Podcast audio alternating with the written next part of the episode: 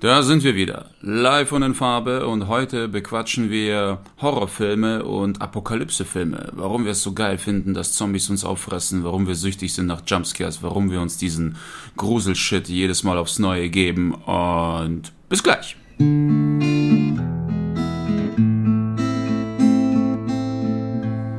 So, Hallöchen. Ich grüße Sie.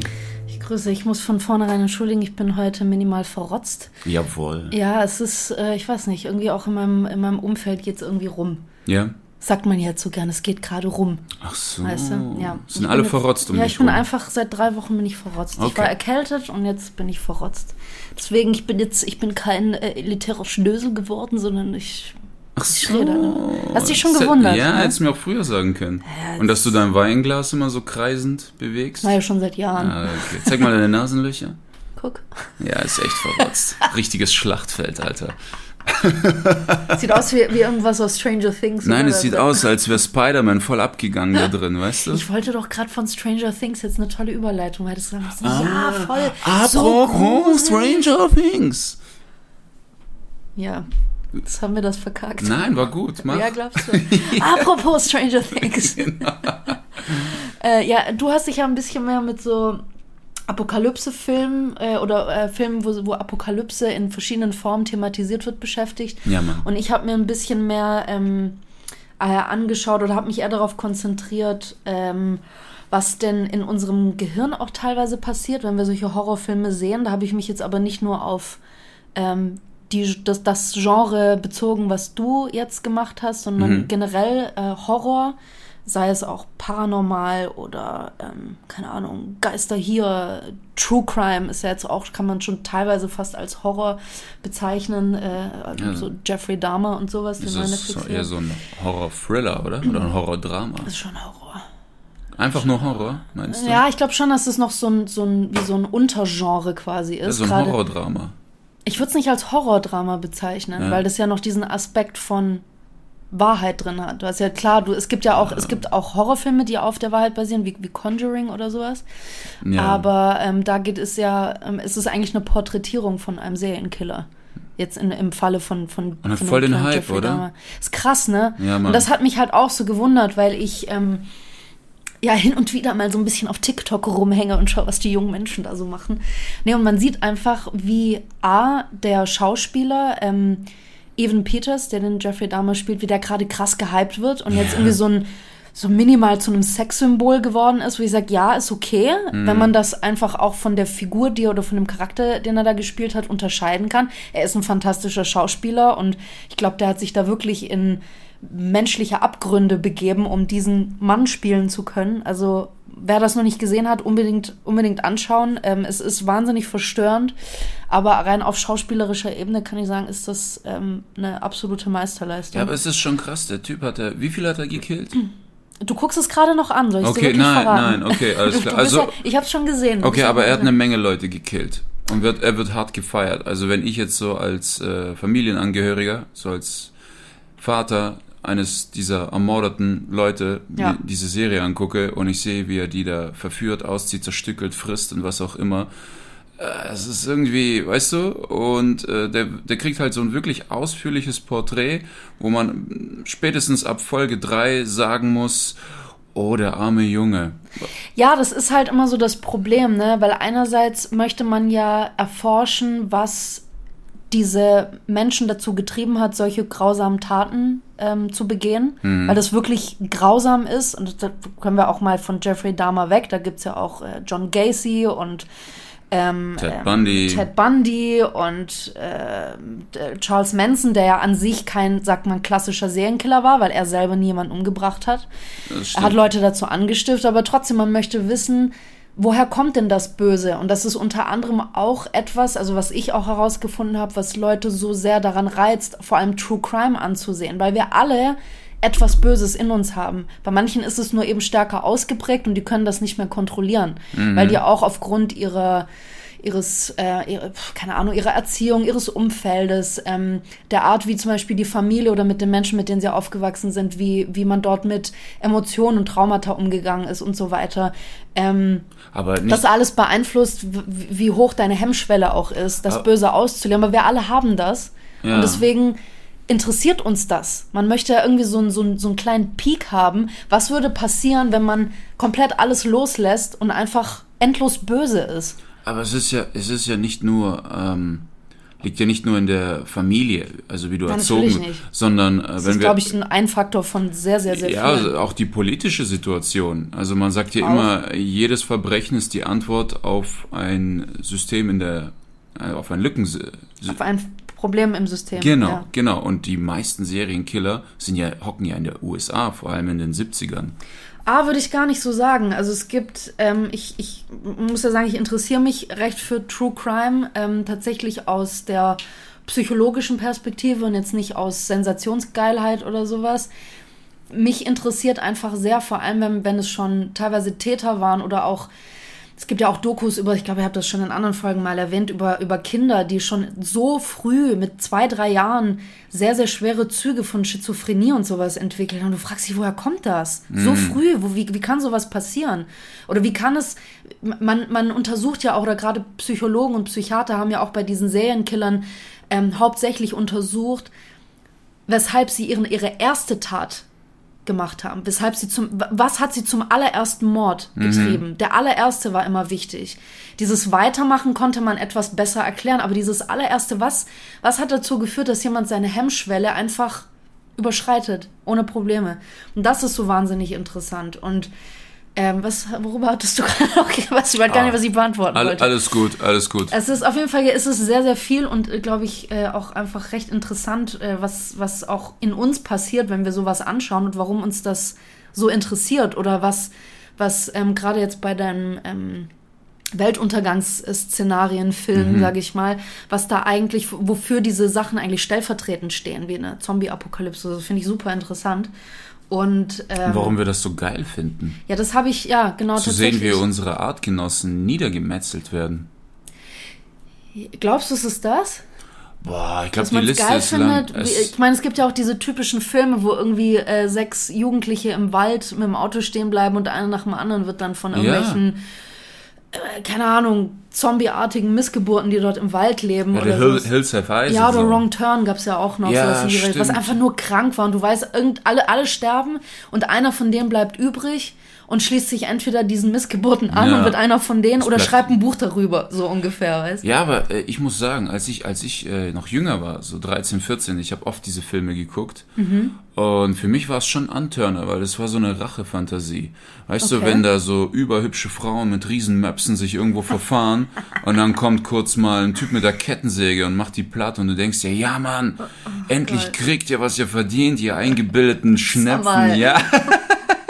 Ja, das sind halt die, die in der Schule, keine Ahnung, mit denen du befreundet sein wolltest oder die dich ignorieren und sowas, weil man, man sieht dann wirklich in so Teenie-Horrorfilmen wirklich nur solche, die darunter leiden. Sehr erfolgreiche Schüler, so leistungsorientierte Cheerleader, Footballspieler, sowas. Ja. Es ist echt interessant, weil das, ähm, du im Ansatz das beschreibst, was ich äh, rausgefunden habe. Und zwar habe ich einen sehr interessanten Artikel von zwei Psychologen gelesen. Einmal von Gerd Reimann, der ist Psychologe in Potsdam, und äh, Lothar Helfrich, äh, Psychologe aus München. Und ähm, die gehen nämlich davon aus, weil man hat das ja sowohl in der Psychologie als auch in der Philosophie noch nicht bis zu einer letzten festen Erkenntnis untersucht, ob der Mensch von Grund auf böse ist oder nicht. Wir hatten ja eine Folge schon mal darüber, ob wir von Grund auf gut oder böse sind oder ob wir uns im Lauf des Lebens gute Eigenschaften äh, ähm, aneignen oder ob wir gut sind und uns böse Eigenschaften aneignen. So. Und die gehen jetzt davon aus, prinzipiell, dass jeder Mensch die Veranlagung zum Bösen hat. Jeder von uns hat sie, egal ob er damit geboren wird oder nicht. Aber nicht jeder muss das in eigenen Taten ausleben, sondern die Filme stehen stellvertretend dafür. Das ist genau das, was du gesagt hast. Da ist ein, ein Rachegefühl da, weil man vorher tierisch verletzt wurde, sei es durch andere Kinder, sei es durch Lehrer, durch die Eltern, wie auch immer. Und man möchte, man möchte eine Art Rache ausüben, aber natürlich ist diese Hemmschwelle auch, sei es Moral oder sonst irgendwie, ist einfach zu groß. Oder auch die Angst vor Konsequenzen. Ne? Und deswegen sagen die, also der äh, Psychologe Reimann und Helfrich, die sagen, ähm, dass es auch einfach eine tiefe Neugier ist, was man denn mit Opfern machen kann. Und es bringt uns Erleichterung, wenn man zuschauen darf, aber selbst weder Täter noch Opfer ist. Und die nennen das die sogenannte Angstlust. Das fand ich halt krass. Also du hast, ähm, du schaust quasi jemandem dazu, der stellvertretend für dich die Taten ausführt, die du gerade gerne tun würdest, weil du vor Wut gerade schier platzt. Also Es- Angstlust nennen ist die das. fast schon so wie Pornos gucken. Nur Ja, genau, auf so einer ungefähr. grausamen Ebene. Genau, also genau, wie beim Porno schaust du ja an, du, du, du sehnst dich vielleicht nach, nach äh, ähm, partnerschaftlicher Intimität, die Ja. kannst du aber gerade nicht haben, aus welchem Grund auch immer. Also schaust du dir unter anderem deswegen stellvertretend einen Pornofilm an, legst dann aber selbst, aber du bist nur der Beobachter, Ja, du bist dann nicht ja. mittendrin. Und das verschafft eine Art Befriedigung. Und ähm, wenn man das auch rein neurologisch betrachtet, werden dabei im Hirn, ähm, da liegen nämlich die, die Zentren für ähm, Anspannung und Entspannung sehr dicht beieinander und die werden eben fast gleichzeitig angeregt. Was für eine, ja, so eine, so eine Spannung eigentlich herrscht, so ein, so ein, so ein Spannungsfeld zwischen Anspannung und Entspannung. Und natürlich auch auf hormoneller Ebene ist das das Adrenalin, das für den Schauer sorgt, für die Angst. Und die Endorphine, die für ein Glücksgefühl dabei sorgen. Das ist krass. Du hast ein Glücksgefühl dabei, ein Erleichterungsgefühl. Das ist interessant, was du gerade erzählst. Du kennst ja das Spiel GTA. Ja. Das ist ja Open World, Riesenstadt. Und zwischendurch drehst du halt mal durch, überfährst ein paar Leute, ballerst ein bisschen rum, Spiel laden und dann spielst du normal weiter. Jetzt gibt's ein anderes Spiel, das ist sehr ähnlich, auch in der Open World und auch, auch sehr brutal und grausam, aber dort kriegst du direkt den Auftrag, laufen Sie Amok. Das Spiel wurde überall Wow. zensiert, wurde überall zensiert, Okay. aber ich habe es mir aus Neugier mal gezogen und habe es gezockt. Und obwohl es dasselbe Ding ist wie jetzt bei GTA, dass du da Amok laufen kannst und alles, habe ich so nach 10, 15 Minuten habe ich das Game ausmachen müssen. Warum?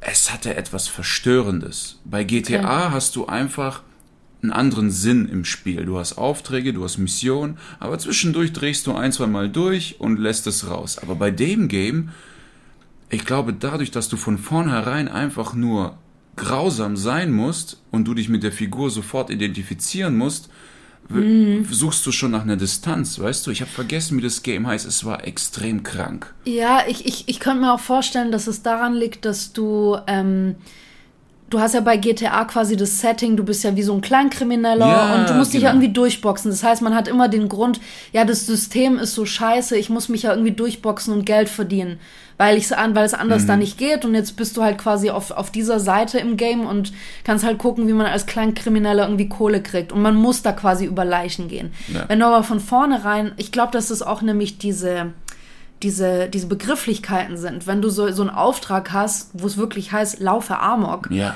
das ist halt krass. Also da ist, äh, und, und eigentlich muss man dann schon fast sagen, ist GTA kranker, weil du da ja die gleichen Dinge machen kannst, die aber hinter etwas harmlosem versteckt sind. Ja.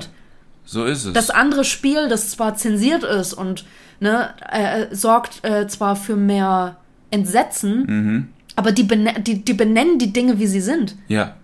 Und äh, der Unterschied aber zu GTA, wenn du grausam warst, kannst Spiel laden und zurück zu deinem kleinkriminellen Leben. Ja. Aber in dem Game gibt's kein Entkommen. Du bleibst immer grausam. Das ist krass. Aber ja. an sich GTA ist eigentlich auch ein sehr grausames Spiel. ja, ist es. Sehr sogar. Das ist krass. Ja. Okay, was hast du noch? Warum finden wir Horrorfilme so geil? Warum äh, geilen wir uns auf an Jumpscares? Also ich habe mehrere Gründe rausgefunden. Einmal kann man überbegrifflich sagen oder so als, sag ich mal, Dacherklärung. Okay. Es gibt noch kleine Säulen dazu. Oh, Ja, aber man kann ja aufpassen, aufpassen. Es wird jetzt sehr, sehr klug hier. Geil, was für so, ein architektonischer Erguss, der sich hier. ja, Wahnsinn. Wahnsinn. Wahnsinn. Okay. Ähm, man kann ganz allgemein sagen, dass Horrorfilme mit unseren Urängsten spielen. Mit Tod, Gewalt, Kontrollverlust, Angst generell oder Angst vor Fremdem oder vor Dunkelheit. Vor etwas, was wir nicht sehen können. Okay. Das ist erstmal das Grundlegende und es ist nicht nur, dass Horrorfilme mit der Angst spielen, sondern sie konfrontieren uns auch damit. Mhm. Das heißt auch, wenn man das weiterdenkt, können Horrorfilme auch ein Stück weit was Heilendes haben. Mhm. Weil du mit deinen Urängsten konfrontiert wirst. So, Okay, und du überwindest das, äh, indem du den Film guckst, weil Indem du dich- dich damit konfrontierst, nonstop. Genau. Das Okay. heißt, und du siehst ja quasi auch stellvertretend, du bist ja nicht das Opfer per se, sondern dort spielen ja Figuren, mit denen du dich identifizieren kannst. Egal, ob das jetzt der Täter oder das Opfer sind. Ähm, und du kannst, diese Figur lebt für dich stellvertretend diese, diese Erfahrung aus. Mhm. So. Ähm, man kann das Ganze auch ein bisschen, ähm, ja, oder eher auf, auf, auf neurologischer Ebene erklären, was nämlich in unserem Gehirn passiert. Ähm, ich habe ja vorhin schon gesagt, dass, das, äh, dass diese Zentren zwischen Anspannung und Entspannung bei uns sehr dicht am, am, im Gehirn nebeneinander liegen und beide sehr stark stimuliert werden. Ähm, also es ist so, es gibt verschiedene Bereiche, die quasi während dieses Grusels äh, aktiv werden und das führt dazu, dass der Mensch, der, das, der sich das anschaut, also der Zuschauer, Ja. bei dem wird dieses klassische Fight or Flight angeregt. Kämpfen da wir aber nicht flüchten. fighten können, da, weil es da nichts gibt, da ist einfach nur der Bildschirm vor uns, Mhm. ist die naheliegendste Reaktion fliehen. So, Okay. und was wir dann machen, wir waren jetzt, darüber können wir gleich auch was erzählen, wir waren am Dienstag, waren wir in einem Horrorfilm im Kino, du und ich. Ja, Smile. Ja, Smile. So.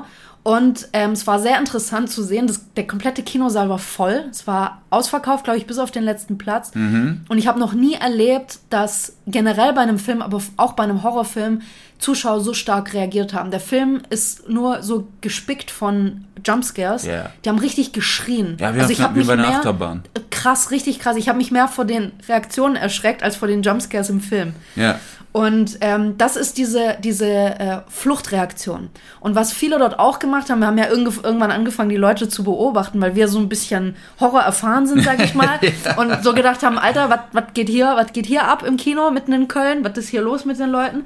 Ähm, sehr viele Leute haben sich entweder so in der Schulter vom von der Freundin nebendran oder vom Kumpel irgendwie in, in der Schulter vergraben und nicht Ey, hingeguckt. da war einer, der hat Augen und Ohren zugehalten. Augen und Ohren. Der hat wirklich, der hat quasi seine Handflächen auf die Augen gelegt und auf den beiden Seiten mit dem mit den Daumen jeweils die in Ohren die Ohren zugedrückt. gesteckt. Ja. Der war richtig krass. Der war krass. Also es ist und es ist halt diese diese Fluchtreaktion, die wir haben, die so groß ist, dass klar, du kannst aufstehen und gehen, das kann man machen, was komischerweise auch viele während des Films gemacht haben. Es mussten erstaunlich viele auf die Toilette, alle zwei Minuten. Das stimmt. Und ich weiß noch nicht, ob die auf dem stimmt. Klo Alle waren zwei oder, Minuten. Oder irgendwo oder am Handy oder am Handy. Ja. Das war schon interessant. Also da ist ein Fluchtimpuls da. Und da saßen auch viele am Handy. Sehr, sehr in dem viele, Raum. genau. Da und viele haben gequatscht. Das war wie auf dem Jahrmarkt da drin. Wir haben den Film kaum gehört, weil so viele am Quatschen Gerade waren. in den ersten Minuten, ja, war es irgendwie sehr, sehr laut. Und in den letzten, wo die Spannung hochgekommen ist, wo sie das Monster konfrontiert, da waren viele am Brabbeln, Ja. um davon abzulenken, dass es jetzt gerade gleich ist, das heftig stimmt, wird. ja. Also wie, da, da hat man zum Beispiel dieses Flucht, diese Fluchtreaktion, diesen Mhm. Fluchtreflex sehr, sehr klar gemerkt. Ich kann jetzt nur so ein bisschen wiedergeben, was eigentlich im Hirn passiert. Sollte das irgendjemanden interessieren, was wirklich, welche Bereiche in unserem Kopf stimuliert werden, dann hört zu, wenn nicht, dann springt halt Dann 20 verpisst Sekunden. euch. verpisst euch. Also, es gibt eine bestimmte Struktur im Hirnstamm, die sehr wichtig dabei ist, ähm, wenn unsere, unser Angriffs- oder Fluchtreflex ähm, angeregt wird. Und dieser Hirnstamm wird nur dann aktiv, wenn eine Bedrohung empfunden wird, was in einem Horrorfilm ja quasi stellvertretend passiert. Es ist keine echte Bedrohung, aber warum wir das manchmal nicht unterscheiden können, erkläre ich dann auch später irgendwann. Ähm, da sich aber dann dieses ganze Geschehen eben, wie ich gesagt habe, auf der Leinwand abspielt, kann der Zuschauer in der Regel ja nicht weg. Also du kannst maximal den Film ausmachen oder du kannst den Kinosaal verlassen. Das heißt, werden aber, das werden dann aber Fluchtimpulse abgewendet, was in der, oh Gott, jetzt kommt's, rechtsinferioren frontalen Region des Gehirns passiert. Also du kannst quasi sagen, dass das auf der rechten Seite ungefähr des Gehirns passiert Okay. ähm, unsere Reaktion darauf, wenn wir flüchten möchten, aber nicht können. So. Dann gibt es noch, ähm, kann man das noch abspalten, was passiert, wenn ein Charakter im Film besonders starke Schmerzen empfindet. Nehmen wir zum Beispiel Saw. Da hatten wir oft sehr Ja, oft wo Szenen, er seinen Arm absägt. wo Oder? er seinen Arm absägt oder im allerersten Film, wo er sein Bein absägt. ja, das Genau, war das Bein, war genau, es, nicht so. Arm. Okay. Das heißt, wenn der Zuschauer Schmerzen der Figuren im Film nachempfinden kann, kann sich außerdem auch das Schmerzsystem bei uns im Gehirn aktivieren. So. Ist dann auch noch die emotionale Erregung da äh, ähm, ähm, gegeben, dann, äh, ich will gar nicht die Begriffe, es gibt die subkortiale und die Insula, das Ja, wird alles Begriffe aktiv. So. Also es krass. wird, ge- genau, es wird das Schmerzsystem noch aktiviert, du wirst emotional erregt quasi, ähm, weil du, du, du kriegst Angst, Trauer, Mitgefühl Mhm. für jemanden, du fühlst mit jemandem mit, weil derjenige im Film auch vielleicht auch nicht fliehen kann. Und alles ähm, in diesen Bereichen wird quasi alles verarbeitet, was, was, was Schmerzen erzeugt oder was als unangenehm empfunden oder sogar komplett abgelehnt wird. Also das ist ja der pure Adrenalin-Trip, Ja. so einen Horrorfilm zu gucken. Und das Krasse ist, wenn zum Beispiel Kinder oder Jugendliche zu früh zu vielen Horrorfilmen Ja. ausgesetzt werden, kann das wirklich Gedächtnisnarben verursachen, die starke Ängste oder sogar psychische Störungen begünstigen können. Die müssen sie nicht verursachen, aber können sie sehr stark ich begünstigen. habe, als ich zehn war, Halloween gesehen. Ich habe ich hab mit elf auch The Ring gesehen. Aber das ich. war ein Riesenfehler. Ich bin nicht deshalb in der, Therapie. der, der, der Alter. Michael Myers hat mich verfolgt bis in mein 18. Lebensjahr oder so. Immer dieser Schatten, immer dieses weiße Gesicht. Würdest das du, dir- würdest du dir jetzt noch den, ich glaube, es kommt ja das Filmfinale im Kino ja, gerade. jetzt Was- könnte ich den gucken. Das geht ist jetzt easy, ja. Aber damals, ähm, die Musik, alles, ich konnte das alles nicht hören. Sehr, sehr lange. Das Ding hat mich nonstop verfolgt. Das, Was glaubst du, hat sich seitdem verändert bei dir? Warum kannst du das jetzt, könntest du das jetzt besser Ähm, anschauen? Ich glaube einfach, weil ich viele eigene Traumata aufgearbeitet habe. Ich habe ja keine so rosige Kindheit gehabt und äh, keine Ahnung, woher diese, diese Angst von Michael Myers herkommt, diese unaufhaltsame Bedrohung.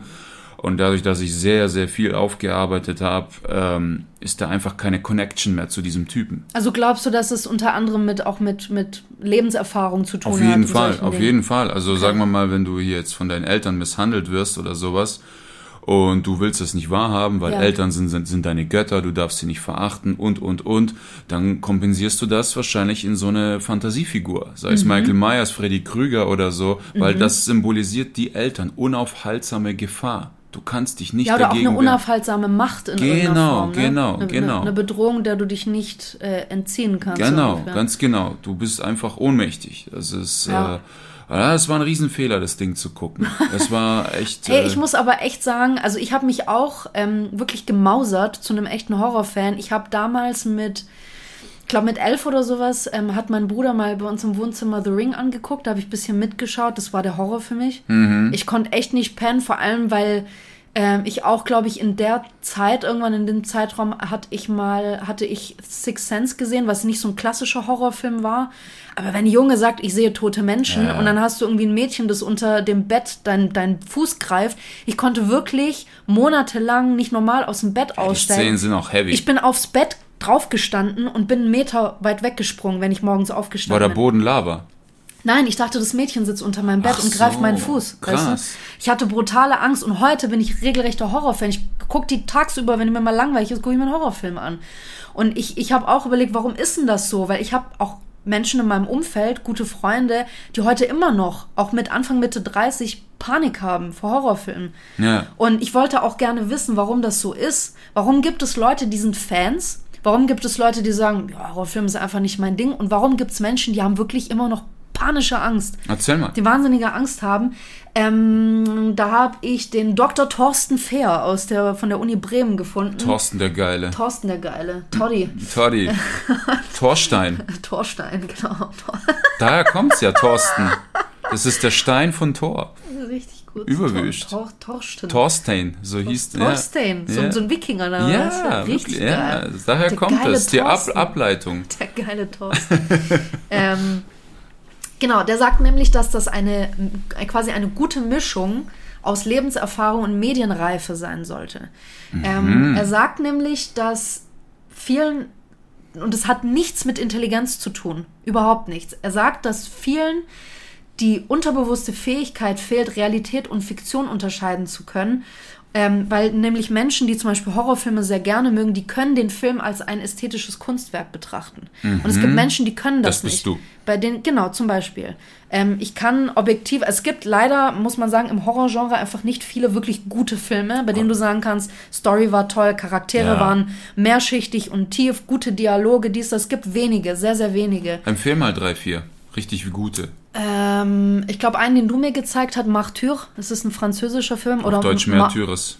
Märtyr, Märtyrer. Märtyrer. Märtyrers gibt es im Märtyrers. Deutschen. Na gut. Märtyrers. Märtyrer. Märtyrers. Übergeiler Film. Ähm, der, der ist hart und ähm, spielt, glaube ich, ich mag generell Horrorfilme oder Serien, die nicht unbedingt immer auf Jumpscares zurückgreifen müssen, Ja, sondern genau, die, die es auch schaffen, ähm, in, in Szenen, die bei Tageslicht spielen, eine, einen Ja. Grusel oder so eine Unbehaglichkeit zu verursachen. Und Ah, was kann ich noch empfehlen? Also Martyr war sehr gut. Ähm, High, High Tension empfehle ich. den habe ich nicht gesehen. Französische Ähm, Horrorfilme ich generell. fand Midsommar sehr, sehr gut.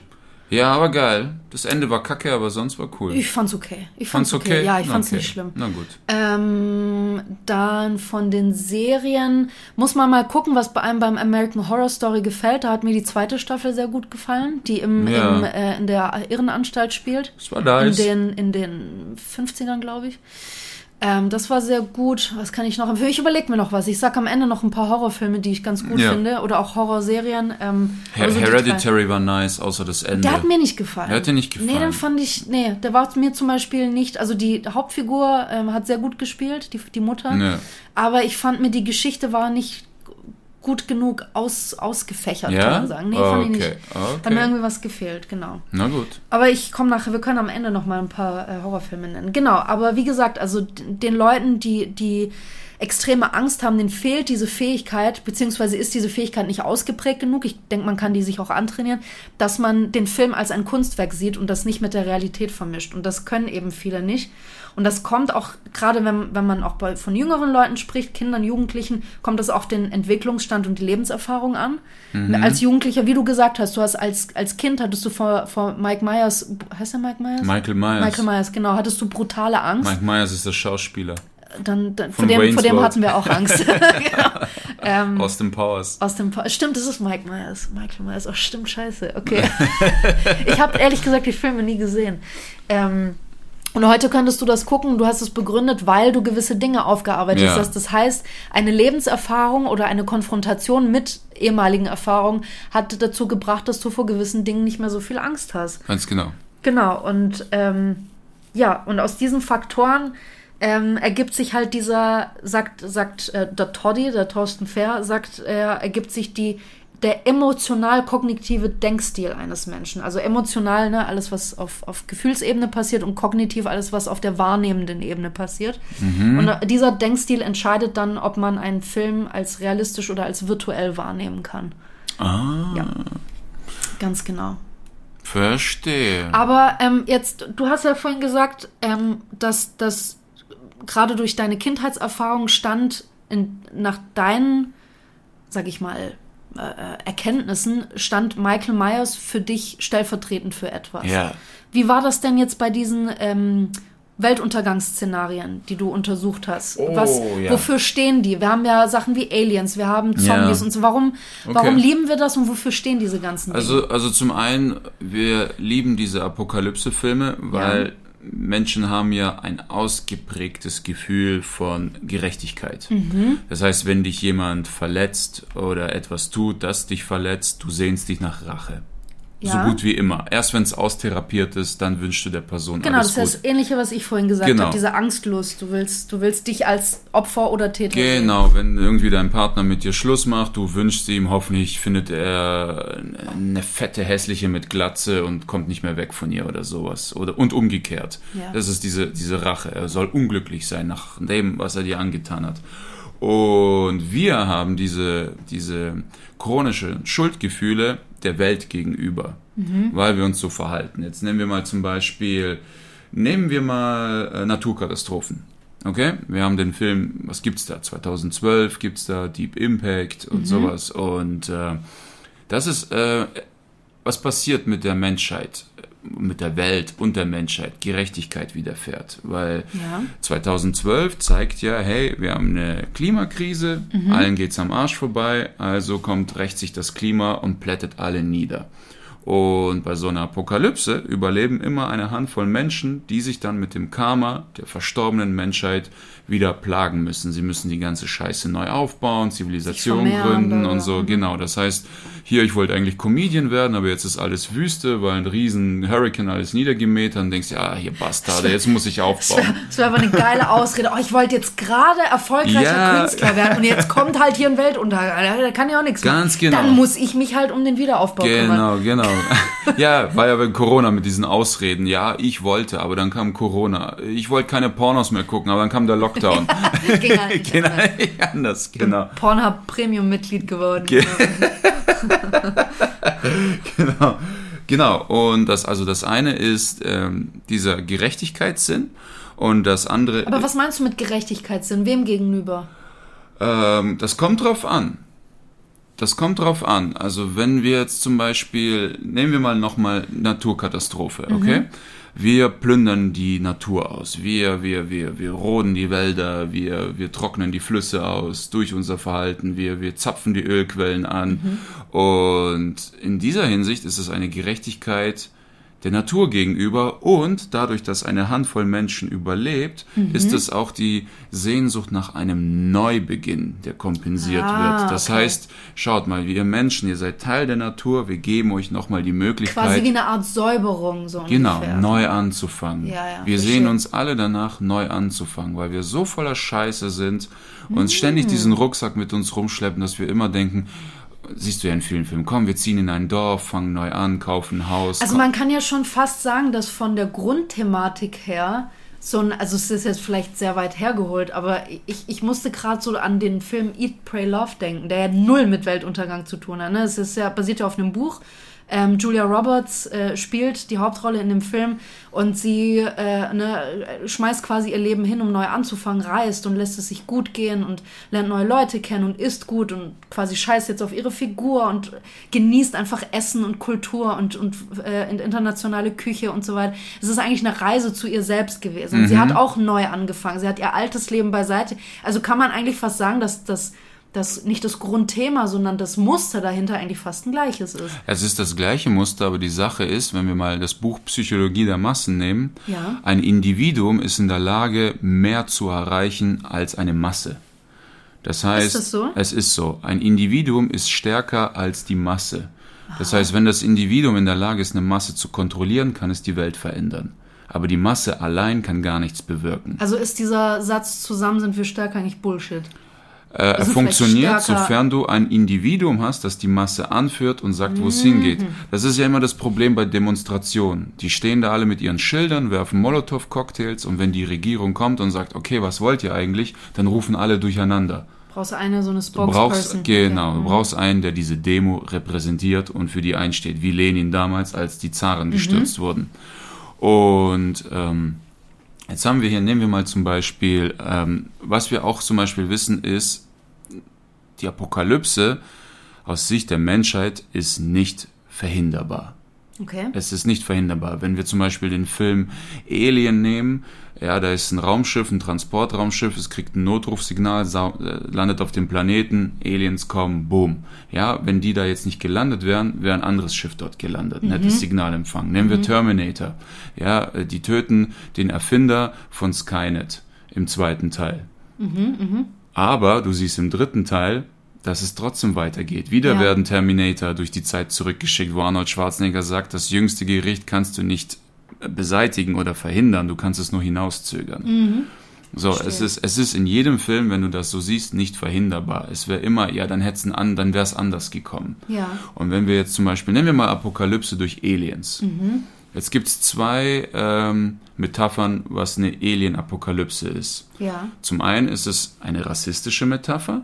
Alien mhm. heißt auch Ausländer. Mhm. Die fremde Kultur kommt, mhm. sie zerstört unsere Kultur, nistet Oder wollen sich uns ein. was wegnehmen. Wollen uns so. was, mhm. Das ist ja ein Ursprung von Rassismus auch. Wir haben Angst, dass eine fremde Kultur unsere Kultur zerstört. Mhm. Wenn wir aber begreifen würden, dass unsere Kultur vermischt mit der fremden eine neue, geilere Kultur ergeben könnte, ja. dann würde, wäre Rassismus naiverweise terminiert. Mhm. Aber wir haben halt diesen das vor Augen, andere Kultur kommt, bang, bang, bang, nisten sich ein, versklaven uns, wir müssen denen dienen und Schön. sie regieren. Ja.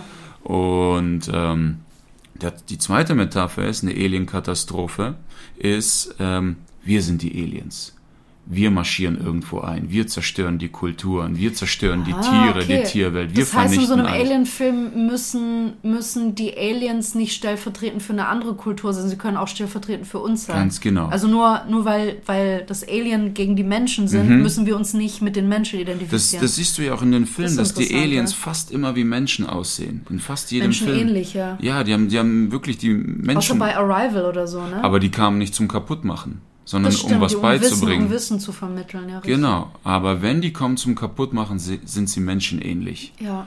Und ähm, jetzt ist, was, was, was bedeutet jetzt, äh, was ist hier die Sehnsucht in dem Film? Klar haben wir gesagt, Gerechtigkeit, Neubeginn, wir bestrafen uns, aber was führt eine Alien-Attacke was ist die Folge einer Alien-Attacke? Die Menschheit vergisst für einen Moment all ihre Probleme und vereint sich, um gegen die Aliens zu kämpfen. Ja. Das ist eben dieses, weil wir nicht miteinander auskommen, weil wir nicht miteinander klarkommen, müssen wir eine Reihe Aliens schicken, damit wir das wieder lernen, mhm. weil wir sind eins. Mhm. Das ist die Botschaft einer Alien-Apokalypse. Ja, aber du siehst es ja auch immer wieder an, an äh, so großen Ereignissen hier auf der Welt, sei es die Black Lives Matter Bewegung, die vor zwei Jahren ja nochmal aufgeflammt ist, ähm, oder auch jetzt in Sachen Ukraine oder, ja. oder im, im Iran und solche Dinge. Sobald irgendwie sowas passiert, sobald man quasi wie einen gemeinsamen Feind hat, vereinen sich die Leute. Mhm. Und da stehst du zum Beispiel plötzlich, äh, keine Ahnung, gehst du hier in Köln auf die, auf die Demonstration und machst auf die Umstände im Iran gerade, was Frauen da durchmachen müssen, aufmerksam. Und auf einmal läufst du neben deinen Nachbarn, den du auf den Tod nicht ausstehen kannst, weil er einfach jeden Samstag bis 5 Uhr morgens feiert. Aber er läuft nebeneinander und in dem Moment ist es scheißegal. Voll ist jetzt quasi auf kleiner Ebene das, das mal äh, runtergebrochen, aber das, das ist ja im Genauso wie, wie, wie ein Gefängnisaufstand. Nazis und Schwarze vereint, Aryan Brotherhood, die ja. die Gefängniswärter mit brennenden Klopapierrollen bewerfen. Ja. Es ist, es ist same. Mhm. Ähm, nächste Apokalypse? Yes, leg Okay, los. nehmen wir mal die Roboter, KI. Wir mhm. haben da iRobot, wir haben da Matrix, wobei ich der Meinung bin, iRobot ist geklaut von Matrix, weil Matrix fing ja so an, dass äh, jegliche Haushaltsarbeit ersetzt wurde durch Roboterarbeit. Und die Roboter. Ja, nur dass du ja in Matrix nicht so offensichtlich Roboter siehst. Die sind nee, da nicht so präsent. Genau, aber ähm, wenn du Animatrix anguckst, das ist die Vorgeschichte von Matrix, das sind so mhm. sechs Cartoons und die zeigen, wie es zu dieser Welt gekommen ist. Ja. Und die Story ist die, ähm, Haushaltsarbeit wurde ersetzt durch Maschinen. Mhm. Und manche Maschinen von denen hatten auch schon Gefühle einprogrammiert bekommen und mhm. so, sowas. Und äh, irgendeiner von den Herren hat seinen Roboter getötet. Zum mhm. Spaß oder aus Wut, was auch immer. Okay. Und die anderen Roboter wurden wütend und dann entstand eine Demo der Maschinen. Mhm. Und so entstand dann Krieg und die Maschinen haben ihre eigenen Roboter gebaut und so weiter und haben sich gegen die Menschheit bekämpft. Mhm. Und hier ist die Todsünde Trägheit. Wir sind so faul, wir suchen ständig nach dem schnellsten und einfachsten Weg, um Zeit das wird zu uns gewinnen. Irgendwann zum Verhängnis. Ganz genau. Ja. Wir, wir, wir bauen schnellere Flugzeuge, wer weiß, vielleicht in 500 Jahren haben wir Teleporter, um Zeit zu sparen. Aber wenn wir diese Zeit gespart haben, wissen wir nicht, wie wir sie totschlagen und gammeln am Handy. TikTok rum, ja. Genau. Wir wollen für alles Zeit sparen, damit wir gammeln können. Und das ist die Todsünde, Trägheit, eins der sieben, wenn du den Film Seven kennst. Ja, ja. Mhm. Genau, das ist, das ist unsere Bestrafung. Mhm. So, Alter, krieg deinen Arsch hoch, komm mhm. in Bewegung, so ein bisschen. Krass. Ähm, Was ist mit Zombies? Zombies, ähm, wir haben da zwei Apokalypseformen. Einmal ein Virus, mhm. das die Menschheit durch eine Krankheit lahmlegt. Mhm. Äh, in, der, in unserer bisherigen Menschheitsgeschichte sind Viren immer entstanden, entweder durch Nachkriegszeiten, durch die ganzen Leichen, die da gestapelt sind und nicht rechtzeitig weggeräumt sind, hauptsächlich im Mittelalter, ja. Pest, Cholera. Mhm. Und in der Neuzeit Zombies. Mhm. Zombies symbolisieren Tote, die noch am Leben sind.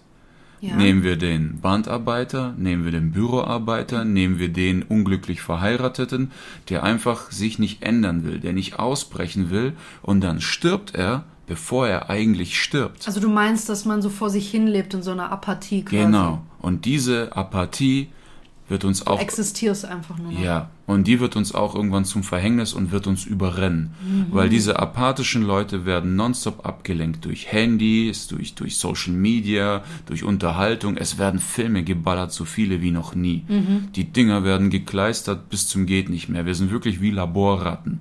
Wir haben da wirklich, wenn du die U-Bahn anguckst, die da immer überfüllt ist, das ist wirklich ein Problem, wird zum anderen Ort verlagert. Wirklich.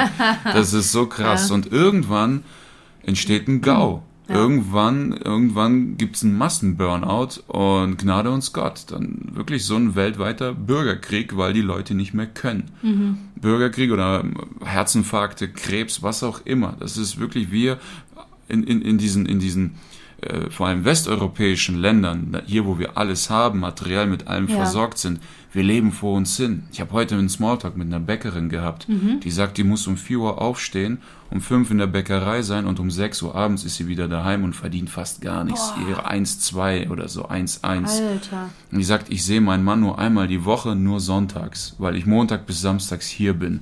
Das ist so krass. Und die ist auch wie ein Zombie, läuft von A nach B, weil in dem Moment, wo du Gefühle zulässt, erkennst Du du, drehst halt durch. ja, in was für einem Hamsterrad du bist. Und manche meinen, es ist zu spät, ich kann nicht mehr, ich habe nicht mehr die Kraft.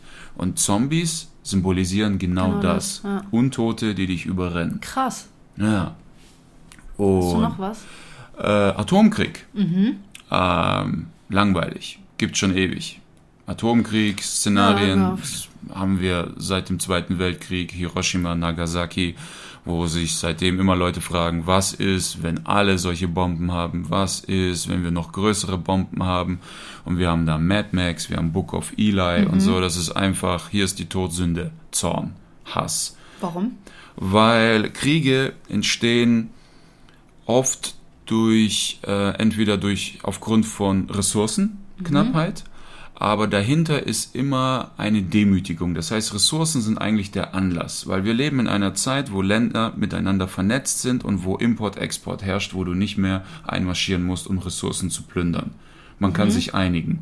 Dahinter ist also die Ursache ist Demütigung. Länder, die sich in ihrer Macht oder in ihrem Stolz sich verletzt fühlen, fangen Krieg an. Wir haben hier Russland, die sich beleidigt fühlen. Wir haben USA, ist in Afghanistan einmarschiert aus Rache, weil sie davor schon Konflikte mit den Ja. Taliban hatten. Wir hatten, es ist immer eine Form von Rache. Ja, aber diese, diese Filme, die ähm, ja so eine postapokalyptische Szenerie haben, wie Mad Max zum Beispiel, die thematisieren ja nicht den Krieg, den Atomkrieg selber, Mhm. sondern es wird ja gezeigt, wie das Leben danach ist, Mhm. wo alles geplättet ist. Hat das immer noch mit dem Zorn zu tun? Ähm, teils, teils. Eigentlich. Oder ist es auch so eine Säuberung, wie du es vorhin genannt hast? Es ist eine Art Säuberung, aber auch ein Reset, aber nicht ein Reset, wie wir ihn gern hätten. Wir fangen jetzt von vorne an und es wird besser, sondern es ist ein Reset, wir kommen zurück in die Steinzeit. Ja. Und die wimmelt nur so von Wilden. Du hast bei Mad Max vielleicht drei Leute, die klar denken können. Der Rest sehen ja wirklich aus wie Höhlenmenschen, die Mhm. sich gegenseitig abschlachten. Die haben ja auch nicht mal mehr Feuerwaffen. Wenige Ja. haben Feuerwaffen. Oh, Book of Eli genauso. Es ist alles Wüste. Da sind drei, vier, die halbwegs klar denken. Der Rest ist im Arsch. Die haben alle rasierte Schädel und Keulen und rennen auf dich zu. Es ist so einfach wie du ungefähr. so wie ich, wenn ich Hunger habe. Genau.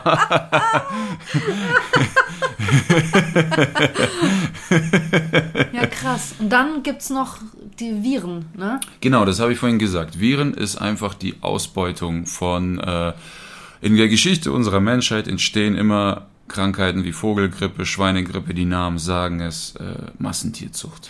Ja, aber es ist ja nicht nur das. Es gab ja schon viele, auch viele Experimente tatsächlich, wo über zum Beispiel Regen oder sowas wurden gewisse Dinge getestet in manchen Städten. Es gibt, gibt eine US-amerikanische Stadt, wo man das bis heute nicht wirklich nachweisen konnte, was das war. Aber ähm, das sind ja auch Dinge, oder man spricht ja auch davon, dass es heutzutage so einfach ist, Grundwasser zu vergiften und sowas, Menschen krank zu machen. Was ist es das denn? Das ist ja nicht nur die Massentierzucht, die Viren erzeugt. Ist das auch so eine Machtlosigkeit, sich, sich etwas ergeben zu fühlen? Oder Ähm, zum einen ist, muss man, müssen wir uns halt mal fragen, warum hat jemand Bock, so viele auf einmal auszurotten?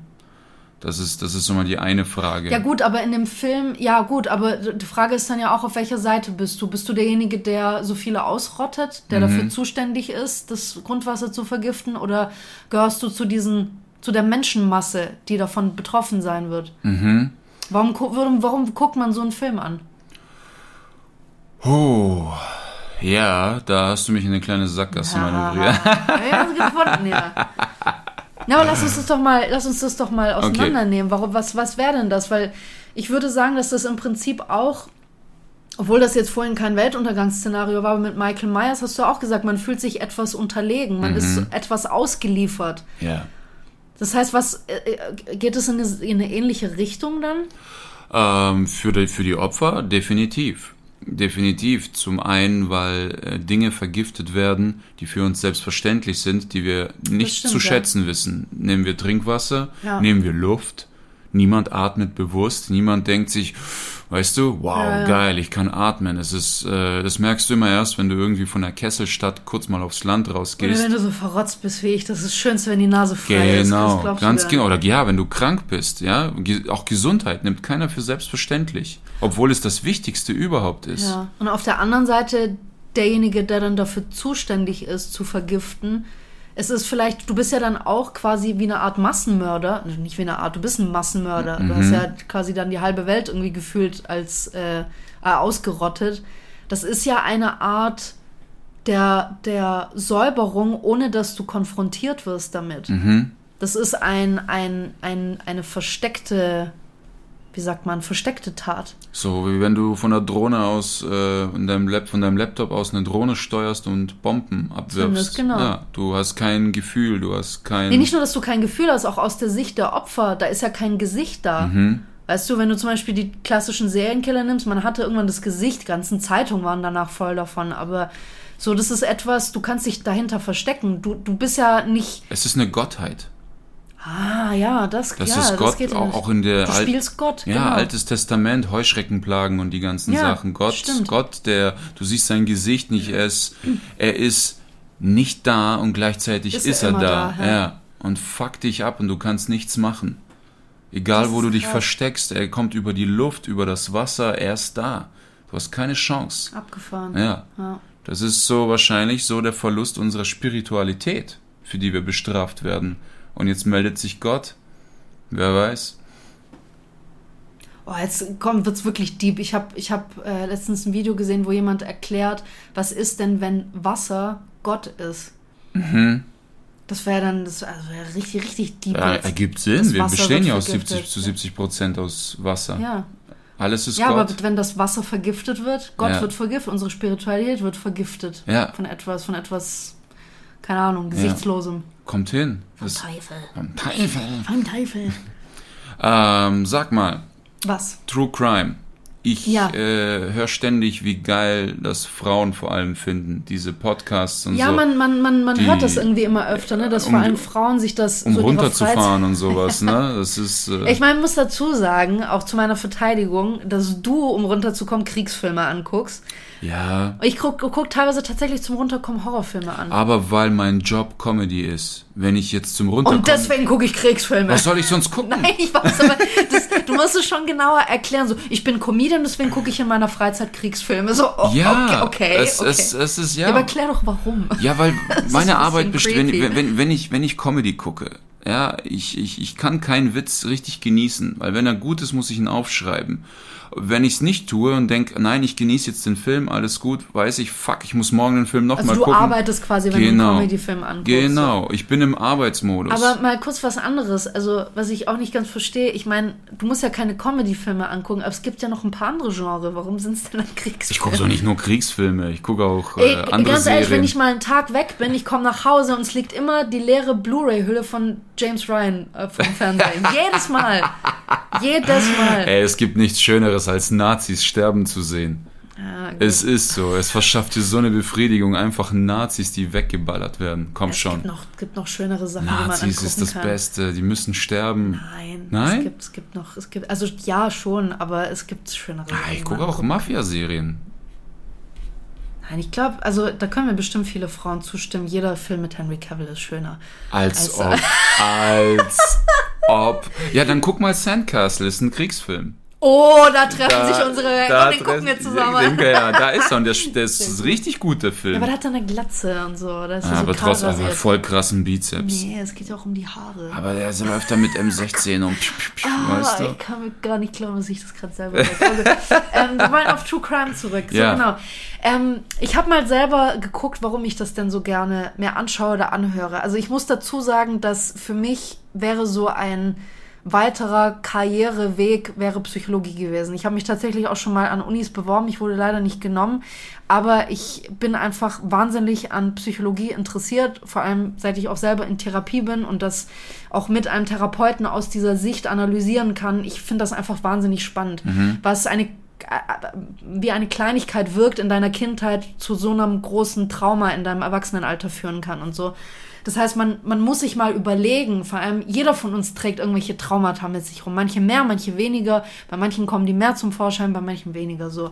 Okay. Was muss denn aber bei so einem Menschen passiert sein, der so viele Menschenleben genommen hat? Was muss der alles erlebt haben, dass er an diesem Punkt kam zu sagen, entweder mir ist ein Menschenleben nichts mehr wert oder dass er diese Hemmschwelle nicht mehr hatte und einfach aus dem Nichts jemandem das Leben nehmen konnte. Was passiert da in dem Kopf? Man hat ja, ah, ich würde das so gerne erzählen, aber dann spoiler ich dich. Nein, lass Von Jeff es. Dahmer, okay.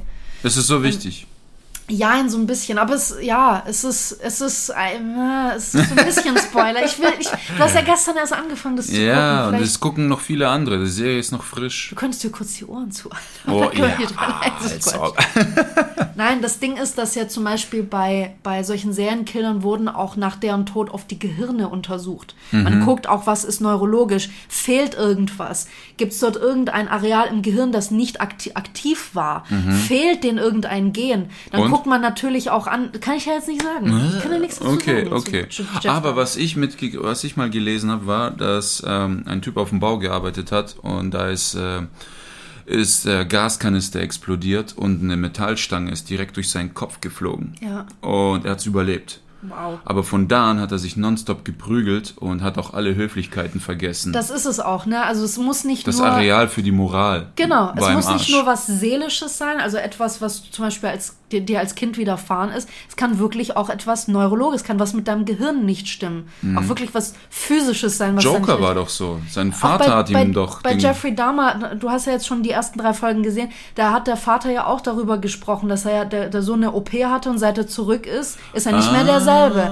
Und deswegen ist auch bei solchen Serienkillern, gerade wenn die so eine Historie haben mit eventuellen Unfällen oder mit Operationen, oder bei Jeffrey Dahmer war auch die Mutter sehr schwer psychisch krank. Die hat ja während der Schwangerschaft auch Pillen zahlreiche genommen. Pillen, auch verschiedene genommen. hat sein Hirn weggebrannt mit den Pillen. und dann, dann, dann, das untersucht man natürlich. Für mich ist das wahnsinnig interessant, vor allem weil so viele Hunderte, Tausende Neurologen, Wissenschaftler, Psychologen, Psychiater, Psychoanalytiker das Hirn erforschen und man hat es immer noch nicht bis in seinen Grund, bis in seine Basis komplett erforscht. Wie ein Universum. Es ist so interessant. Auch Sachen wie Träume. und Was, was passiert da eigentlich in dem Kopf? Ich finde das einfach brutal spannend. Der Grund, warum ich mir das auch manchmal zum Runterkommen gebe, weiß ich nicht. Ganz ehrlich. Aber ich, ich verspüre einfach manchmal Bock drauf, wo ich das Gefühl habe, ja, ich würde mir jetzt gerne wieder so einen Fall reinziehen. Mhm. Ich habe mir zum Beispiel auch, jetzt bestes Beispiel, wir waren, wir waren Anfang September, waren wir ja eine Woche im Urlaub und dann habe ich mir am Flughafen, ich, ich lese eigentlich nie Zeitschriften, aber ich kaufe mir immer direkt vorm Abflug in den Urlaub eine Zeitschrift. Mhm. Und diesmal habe ich mir hier Stern Crime geholt. Und du lachst mich aus, weil ich Kriegsfilme gucke. Ja, Warum? Wo ist die Grenze? überall. Kriegs Kriege sind vom Staat abgesegnet. Soldaten kommen nicht in die Hölle. Doch. Nein, Doch. nein. Der, Meines der, schon. der, ein Priester in Russland hat gesagt, wer in die Ukraine zieht, um zu kämpfen, kommt nicht in die Hölle. Okay. Ja. Äh, Wenn der das sagt, dann Der- hat er recht. Das Ey, ist, das er hat, er hat den Shit studiert. Ja, ja, absolut. Der hat Gott studiert, der hat Ahnung, der muss das wissen. Der weiß, was abgeht. Ähm, was, was krass ist, dass äh, ich habe rausgefunden, dass es gibt leider keine, nicht viele oder nicht wirklich viel aussagende wissenschaftliche Untersuchungen, warum gerade Frauen True Crime gerne konsumieren, sei es als Podcast, als Buch, als Doku, als Film, wie auch immer. Aber man geht davon aus, dass Frauen natürlich mehr Angst vor Verbrechen haben, weil Frauen statistisch öfter Opfer sind als Täter. Männer sind öfter Täter als Opfer. Ja. Gerade wenn es solche, ich gehe jetzt, jetzt nicht nur von Kriegsverbrechen und sowas aus, sondern von Mord oder solchen Dingen, Aber Sind Frauen Sexualverbrechen. öfter Opfer Ja. als Männer? Ja. Ja? Ja, ich weiß nicht, ob in jedem Land, das kann ich sagen, ich habe keine Statistik zu jedem Okay. Land, aber tendenziell sind Frauen, verfallen Frauen oft öfter zum Opfer als Männer. Okay. Ist tatsächlich so. Aber Frauen, dadurch, dass wir auch physisch Männern unterlegen sind, beschäftigen wir uns vielleicht auch unterbewusst mehr damit. Das heißt, ne, es gab ja lange Zeit auch diese Debatte, not all men. Ja, ist uns klar, dass nicht alle Männer so sind, aber wir müssen ja lernen, das zu unterscheiden. Wir können nicht alle Männer von Grund auf lesen. Wenn mir ein Mann auf der Straße nachts um zwölf begegnet, wenn ich nach Hause laufe, kann ich nicht in drei Sekunden abchecken, ob der eine Bedrohung ist oder nicht. Und deswegen- ich wechsle trotzdem die Straßenseite. Okay. Weil ich nicht weiß, kann sein, es ist ein super lieber Kerl. Aber wenn ich Angst um mein Leben habe, dann ist es für mich ein All-Man. Ist Verstehe. einfach Ja, so, so. okay. Und deswegen geht man davon aus, dass Frauen sich, dadurch, dass sie sich gedanklich öfter damit beschäftigen, weil sie auch öfter zum Opfer werden, haben sie eben ein unterbewusstes, starkes Interesse, Täter zu studieren. Mhm. Die studieren Täter, mit welchen, zum Beispiel auch bei Jeffrey Dahmer, gut, der hatte jetzt hauptsächlich Männer als Opfer, oder nur Männer als Opfer tatsächlich, weil er homosexuell war und auch in der schwulen Szene unterwegs Ja, war. weil er Frauen nicht verführen konnte. Nein, weil er homosexuell Genau, war. ganz genau. Ja, aber wenn du homosexuell bist, willst du keine Frauen verführen. Ja. Nicht, das weil er es nicht kann, weil er es nicht wollte. Ja. Er steht auf Männer. Okay. Punkt aus. Okay, okay, okay. Der ist nicht schwul geworden, weil er keine Frauen ver verführen konnte. Wer Nein, weiß. nein. Wenn der Frust no. so krass ist. Dude, ich hau dir gleich eine rein. Nein. nein. Da begeben wir uns jetzt nicht hin. Okay. Aber man möchte zum Beispiel sehen, auch bei, zum Beispiel bei Jeffrey Dahmer, auch wenn er nur Männer als Opfer hatte, man möchte sehen, wie hat er die verführt? Was hat er gemacht? Was hat er gesagt? Wie hat er sie in die Wohnung gelockt? Und natürlich ist es zum Beispiel auch jetzt leicht für uns zu sagen, oh mein Gott, sind die naiv. Also, da muss man doch, riecht man doch schon kilometerweit. Ja, weil wir jetzt dieses Wissen haben. Ich habe hunderte Dokus darüber geguckt. Ich kenne Maschen. Natürlich werden die mittlerweile auch intelligenter und wissen, wie man anders, klar doch. ne, mittlerweile auch über Internet und so, mit, mit hier, wir treffen uns und Mhm. man verliebt sich, bla bla bla, und dann trifft man sich und dann ist es ein Killer oder sonst irgendwie. Aber das, ja, du, du studierst. Außer wie die die bleiben naiv. Ja, auch bei Tinder, glaube ich. Ich Blablacar. hab schon, ich hab Steig schon in mein Auto, wir fahren jetzt vier Stunden nach Berlin. Ja, aber bei Blablacar ist schwierig. Klar, es könnte dir was passieren, aber der Typ ist super leicht oder die Leute sind super leicht verfolgbar. Du musst dein Kennzeichen angeben. Ja. Du musst äh, deinen Namen angeben, deinen Personalausweis, Führerschein, alles. Aber was ist, wenn ich so eine Idee habe, boah, ich hole jetzt drei Leute, kill sie und dann kill ich mich? Dann juckt's keinen mehr. Ja gut, aber das muss ja nicht nur bei Blablacar passieren. Das kann auch dein Nachbar mit dir machen, weißt du. Also, ja, okay. das hat nichts mit Blablacar zu tun. Ja, okay, einverstanden. Es gibt ja auch super oft solche so ironische oder sarkastische Tweets, so immer so nach dem Motto, ja, ey, ich treffe mich heute mit meinem Tinder-Date, hoffen wir mal, dass es kein Serienkiller ist, weil du vertraust ja jemandem blind, den du noch nie getroffen hast. Und Männer sagen, ich treffe mich heute mit meinem Tinder-Date, hoffen wir mal, dass, dass sie nicht hässlich ist. So. Das sind die Probleme der Männer und die Frau hat Angst, dass sie umgebracht wird. So. Ja. Ja, aber das ist so. Wir, wir wollen unterbewusst Täter studieren und deren Maschen, wie sie ihre Opfer rumkriegen, damit wir selber nicht zum Opfer werden. Ich habe jetzt noch eine Frage an Ich dich. sie Ich glaube, damit stelle ich dich an die Wand. Okay. Warum verlieben sich Frauen in Serienkiller?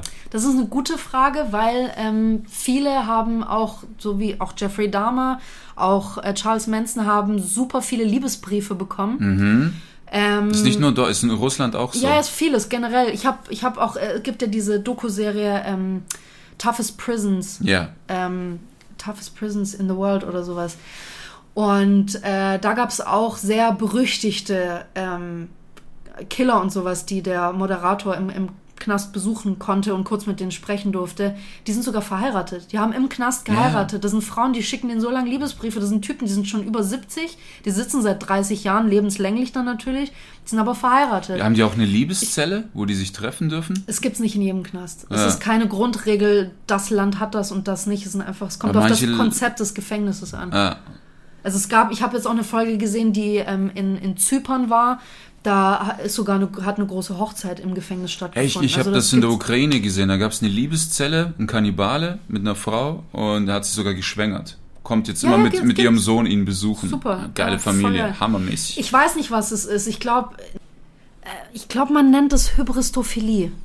Das Ja. ist, ähm, man nennt das auch Bonnie und Clyde-Syndrom. Das ist so dieses Gefühl, dass man zusammen quasi, also dass man, dass man zusammen dieses aufregende, illegale Leben leben darf, so das Leben über dem Gesetz und weißt du, dieses ähm, Nervenkitzel, man, man sagt auch, dass teilweise Frauen äh, darauf standen oder das Gefühl hatten, dass sie auch was von diesem Scheinwerferlicht abbekommen. ja. Weil ja. diese, die standen ja nur in den Medien überall. Die waren ja so präsent, diese Serienkiller, egal wer das war. Das, alle Zeitungen waren und voll die sind Fernseh- leichter, äh, leichter zu kriegen als jetzt George Clooney oder so.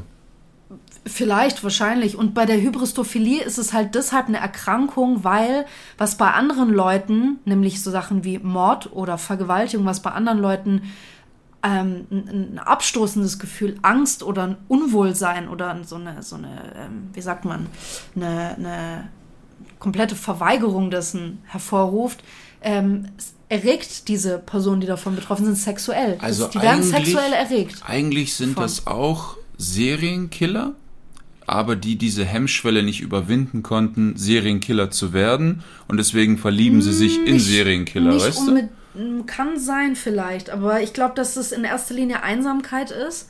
Dass es vielleicht, ja, vielleicht ist es dieses, ähm, ja, ich habe diese Neigung und da ist jemand, der diese Neigung verstehen kann. Vielleicht hat es, das, aber das ist deshalb auch Bonnie und Clyde. Er lebt meinen genannt. Traum. Ja, so ungefähr, so. Und ähm, ich weiß nicht, ich kann mir nicht vorstellen, dass diese Frauen ein hohes Selbstwertgefühl haben. Ich glaube, das ist dadurch, vielleicht haben die auch selber sehr viel häusliche Gewalt oder sowas in ihrer Kindheit erlebt oder in vorherigen Beziehungen und fühlen sich, so blöd es klingt, in dieser Welt einfach wohl. Die kennen sich Nee, das, aus. das, das kommt ja hin, weil schau mal, wenn, wenn du jetzt äh, einen Vater hast oder äh, Eltern hast, die dich missbrauchen Ja. und dich vergewaltigen und so weiter, das ist ja eigentlich eine verzerrte Assoziation von Liebe. Zum Beispiel, warum können, warum können viele Frauen ihren Mann nicht verlassen, obwohl er sie schlägt? Weil als Kind, zum Beispiel, kommst du zu deinen Eltern und sagst, hey Mama, guck mal, ich habe eine 2 in Mathe. Und weil sie sich so erschreckt, von deinem Geschrei schmiert sie dir eine. Und in dem Moment bist du offen. Du kommst voller Freude, du kommst in Liebe, du kriegst einen Schlag und du assoziierst im Gehirn, Schläge ist gleich Liebe.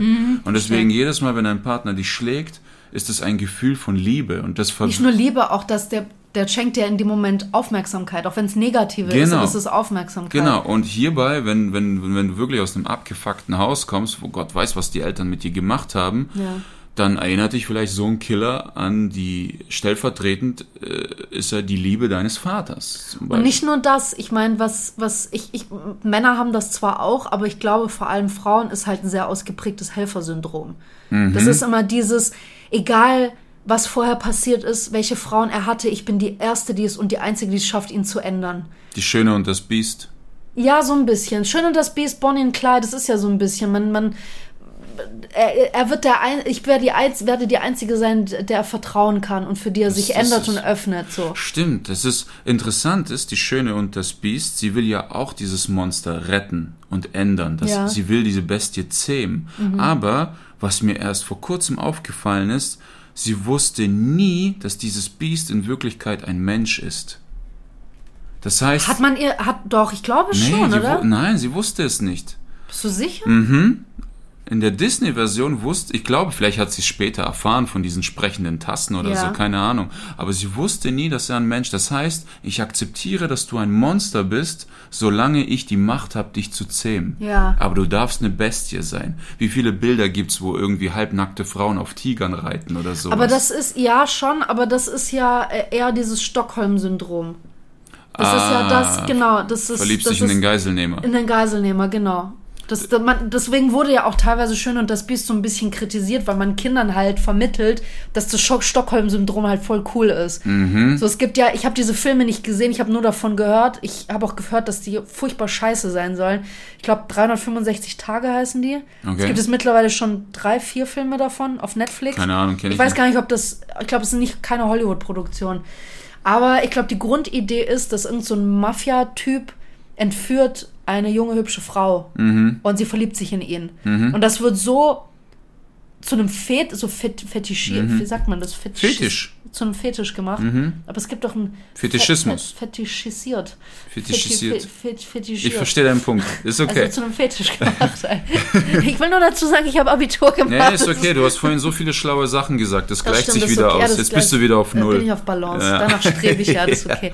Nee, aber das, das wird halt Kindern vermittelt, dass das voll cool ist. Und in diesem Film wird das halt, ist es wie ein Fetisch. Und es ist so, soll wohl so eine Mischung auch aus quasi Schön und das Biest für Erwachsene sein. Er ist so das Biest, der in so einem Underground-Milieu unterwegs ist. Sie ist die Schöne, die ihn Ja. zähmt. Und er verliebt sich dann irgendwann in sie und äh, ist noch ein bisschen Fifty Shades of Grey mit drin, D natürlich. Diktatoren dasselbe. Als Stalin gestorben ist, haben viele geweint. ja. Oh. ja, aber vielleicht, weil sie mussten. Okay, du? aber nicht alle, nicht alle. Da, Weißt du, weißt du nicht. Es Wenn du so gebrainwashed bist, dann hast du Schiss, dass du aufs Maul kriegst. Das stimmt, aber ich habe auch in Berichten gelesen, dass Leute auch zu Hause geweint haben, weil sie meinten, was wird jetzt aus uns? Was Ja. passiert jetzt? Wie geht's weiter? Der große Führer ist tot. Ich bin einverstanden mit dir, wenn ich Ja. weine, Kopf ab, aber da gibt's auch In welche. Nordkorea war das ja so. Wenn Genau. die da geheult haben, sind, kauft dir doch, also, Ja, ne, das kauft dir stimmt. keiner ab. Boah, meine Fresse. Ja. Okay. Aber jetzt noch ganz kurz, was fallen dir noch so für Horrorfilme oder Serien ein? Also, was mir jetzt noch nach, nach deinen äh, Themen eingefallen ist, ist Black Summer. Es ist eine Netflix-Serie, da sind bisher zwei Staffeln Boah, draußen. das war die beste Horrorserie, die ich Das je war gesehen eine habe. der geilsten Zombie-Serien ever. Ich hätte nicht Übel. gedacht, dass die gut wird, aber die war echt bombastisch. Die war überragend. Ich freue mich sehr, wenn es damit weitergeht. Da sind jetzt zwei Staffeln draußen. Die war bombastisch, das stimmt. Also, war sehr gut aber wenn wir gerade von Zombies reden, äh, 28 Days Later. Und Weeks, 28 Weeks later. ja, das War- waren auch gut. beides überragende Filme. Ja, Das war Absolut das. Beste an Zombies, was ich auch da je gesehen habe. Und ich bin jetzt sehr, als großer Last of Us-Fan, bin ich jetzt sehr auf die Serie gespannt von HBO. Ich weiß noch nicht, was ich davon halten soll, aber wir gucken mal, wie das wird. Ich glaube, das kommt im nächstes Jahr irgendwann im Frühjahr kommt die Ja, Serie. ich werde es mir gern angucken. Ich bin jetzt nicht so gehypt, weil das Game. Also deckt schon alles ab. Genau, ne? es Ja. deckt alles ab. Deswegen, ich werde in der Serie nicht denken, mein Gott, was wird aus dem? Wie geht's weiter? Weil die ähm, drehen das Game einfach zu einem Film. Schon, ne? Und Ja, insofern ist es einfach nur ein Bildgenuss, das nochmal zu sehen. Aber dass die mich da irgendwie groß überraschen, bezweifle ich. Deswegen bin ich da ein bisschen entspannter. Ja, ja, Aber ich freue mich auch drauf.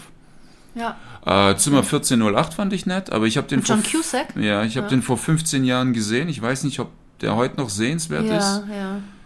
Weiß ich nicht, müsste ich noch mal gucken. Damals fand ich den echt geil. Also ich fand, ähm, es gibt ja diese Conjuring-Reihe, da gab es ja drei Filme plus noch ein Prequel, The Nun. Ich Mhm. habe alle gesehen, aber muss sagen, von allen fand ich den ersten Conjuring am besten. Der war sehr gut.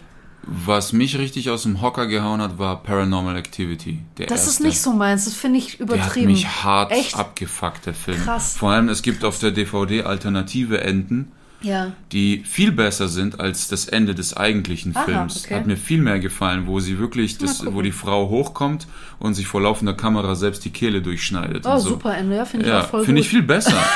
viel besser.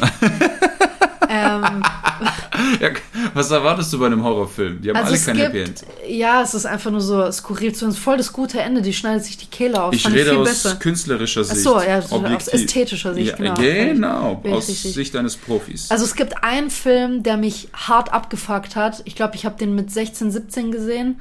Ich konnte den danach nie wieder anschauen, weil der mir so Angst gemacht hat. Da, da hat es bei mir aufgehört. Mach's nicht so spannend. Der Exorzismus der Emily Rose. Boah, der hat's in sich. Der hat's, also da, ich, ich weiß nicht warum, ich habe wirklich verschiedenste Horrorfilme gesehen, alle Genre, kein Problem, kriege ich hin, manche sind gruseliger, manche weniger, aber der hat mich hart abgefuckt.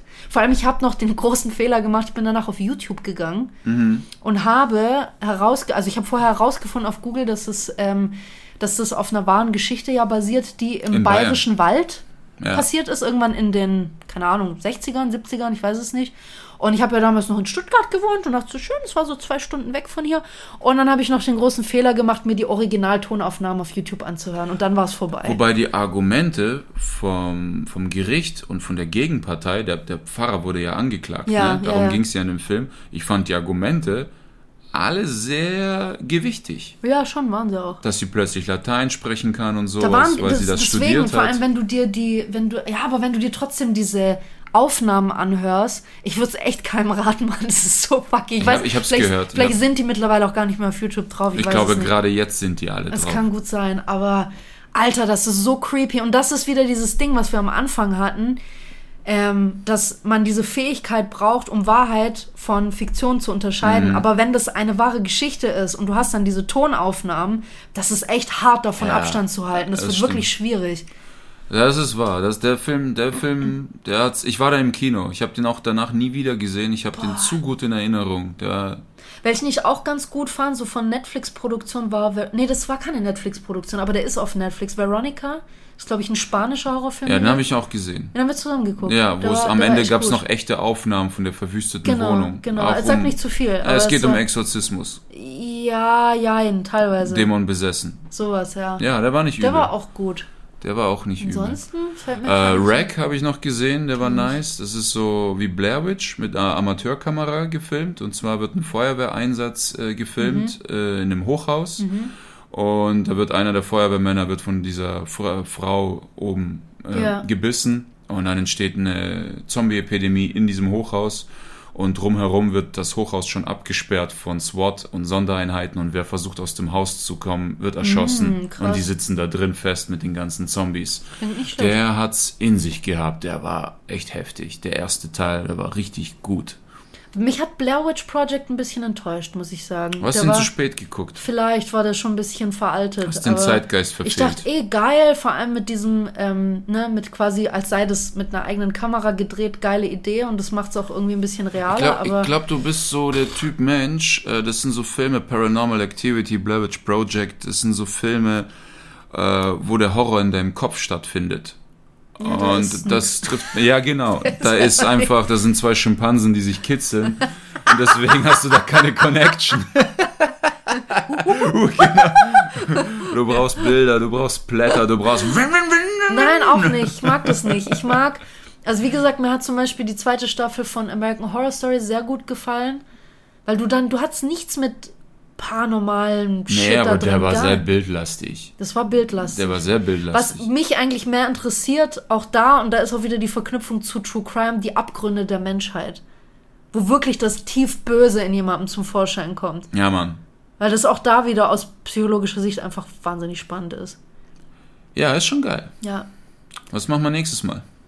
weiß ich noch Ich nicht. habe ein Thema. Ja? Ja. Sag mal. Autorität. Okay. Autoritätspersonen.